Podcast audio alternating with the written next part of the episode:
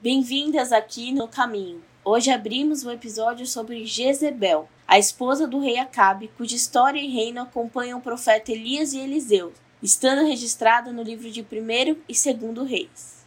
Senhor, meu Deus e Pai, nos abençoe, Senhor, para sermos instrumentos seus, para sermos edificadas com a Sua palavra, Senhor. Que ela forme raiz em nós, Senhor. Esteja conosco, Senhor, nos guiando, Senhor, em teus passos. Nos ajuda a falarmos o que vem de ti e a entendermos melhor a história dessa polêmica personagem de Isabel. Em nome de Jesus. Amém. Jezabel significa a que se auto-envaidece. Jezabel foi a esposa do rei Acabe, e ela foi quem o influenciou a adorar outros deuses, como Baal. E por sua ordem, muitos profetas do Senhor foram mortos, tendo se oposto ao ministério de Elias e Eliseu no reino do norte de Israel. Ela também falsamente acusou Nabote de maldizer o nome do rei e de Deus para lhe tomar sua vinha. Ao confrontar Acabe, que ficou em silêncio diante disso, usufruindo da vinha, Elias profetizou que Jezebel seria comida por cães naquela mesma vinha. Acabe morreu tempos depois de uma batalha contra os sírios, mas Jezabel seguiu reinando por mais dez anos como rainha-mãe e tutora do sucessor, até que Eliseu levantou Jeú para tomar dela e de seu descendente, agora rei, o trono.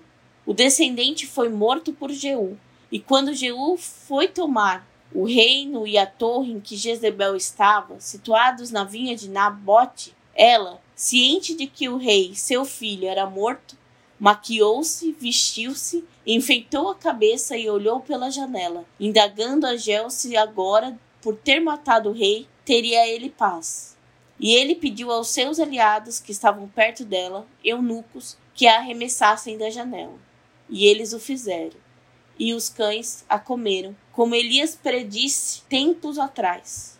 Jezabel se tornou conhecida e rememorada na Bíblia por suas prostituições e feitiçarias, mas especialmente por seduzir homens, manipulando-os para seus propósitos, maus e egoístas.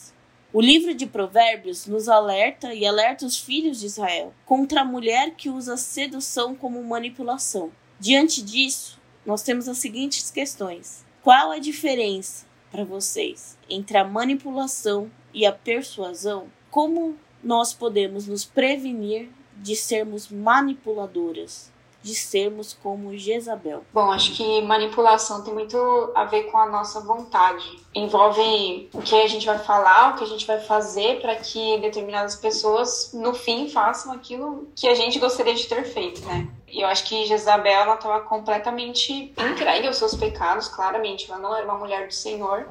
E aplicando para nossa vida como a gente poderia não ser como ela. Se manipulação tem a ver com a nossa vontade, à medida que a gente busca a vontade do Senhor, a gente vai deixando a nossa vontade de lado. A gente vai abrindo mão, a gente aprende a abrir mão dos nossos desejos, daquilo que tem atração, daquilo que a gente acha que é o melhor. A gente começa a enxergar pela perspectiva dele, a vontade dele. A nossa vontade, na verdade, vai se moldando à vontade dele. O relacionamento que a gente tem com o Senhor vai fazer essa limpeza na nossa vida. Se a gente vai se relacionar com as pessoas de uma forma manipuladora, colocando nossa vontade, falando para que a nossa vontade seja feita, é o passo que a persuasão, eu acredito que não tem tanto a ver com, com o pecado em si, né? Com esse, essa forma de usar as pessoas como objetos, né? Como o peão de um jogo para que um resultado aconteça.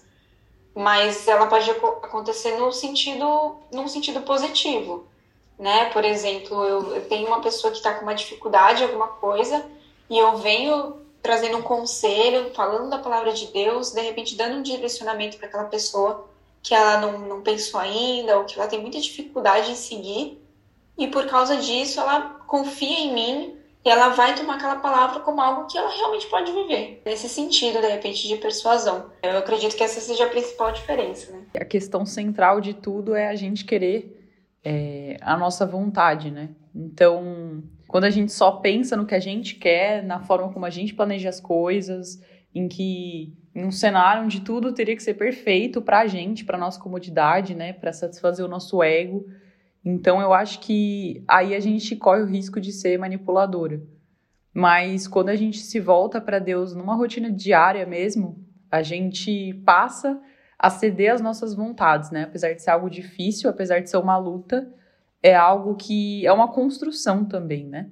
Conforme a gente vai é, ficando mais madura na fé, a gente vai lendo mais a Bíblia, é, isso vai ficando, querendo ou não, mais fácil, ainda que continue sendo uma luta. Então a gente deixa de olhar para o que a gente quer e a gente passa a orar para que Deus faça a vontade dele na nossa vida, né? E a partir de então, se a gente tiver de verdade o foco em Cristo, o foco no reino dele, o foco em compartilhar a palavra dele, em vivê-la, é, eu acredito que a gente naturalmente vai deixar essa parte da manipulação e a persuasão nesse sentido eu veria como algo não necessariamente errado, né? Algo que a gente pode usar naquele determinado momento para fins bons, né? Usar, um, por exemplo, um dom que Deus deu algumas pessoas falam melhor, algumas pessoas têm ali em momentos de conversa com pessoas essa capacidade de ilustrar coisas melhor. Então eu acredito que isso não necessariamente seja errado, né? Usar de persuasão. É, é só realmente se atentar para que isso não se torne uma manipulação, que eu acho que é algo que vem diariamente com aquilo que você se alimenta, né? Bom, vendo o exemplo dessa mulher, né? A vida dela, né? Tudo que ela fez, tudo que ela era, é muito extrema, né? Eu acho que às vezes a gente olha para a vida de alguém e a gente fala, eu nunca vou ser assim, eu nunca vou agir dessa maneira. E de fato, né, o que tudo que ela fez, assim, as formas, né, que ela utilizou ali para fazer tudo que ela fez, foram muito extremas. E é muito doido pensar que talvez a gente possa sim ser parecida com ela em alguns aspectos e ter pecados que possam ser parecidos com o dela. E quando eu penso na diferença de manipulação e persuasão, eu penso que é, quando você é manipuladora, você só quer o seu bem próprio. Então você vai fazer de tudo e você vai fazer qualquer coisa a qualquer custo para te beneficiar pensando apenas em você. Pode até ser que você pense em uma pessoa que você ame, né? Como ela ali foi manipuladora na situação com o rei, marido dela, mas sempre vai ser pensando a favor de si mesma. Talvez a persuasão não seja é, só isso. Pode ser que ela vire uma manipulação também, mas talvez não. Às vezes eu penso que pode ser um conselho, né? Você tá vendo ali uma pessoa é, se desviar dos caminhos do Senhor, por exemplo, e você aconselhar ela, persuadi-la talvez de alguma maneira a entender que talvez aquilo não é o melhor para a vida dela. Então, talvez não seja ligado ao pecado necessariamente. Acho que para a gente agir, né, de uma maneira, para a gente lutar, né, contra isso e tentar evitar ser igual a ela, é caminhar com o Senhor.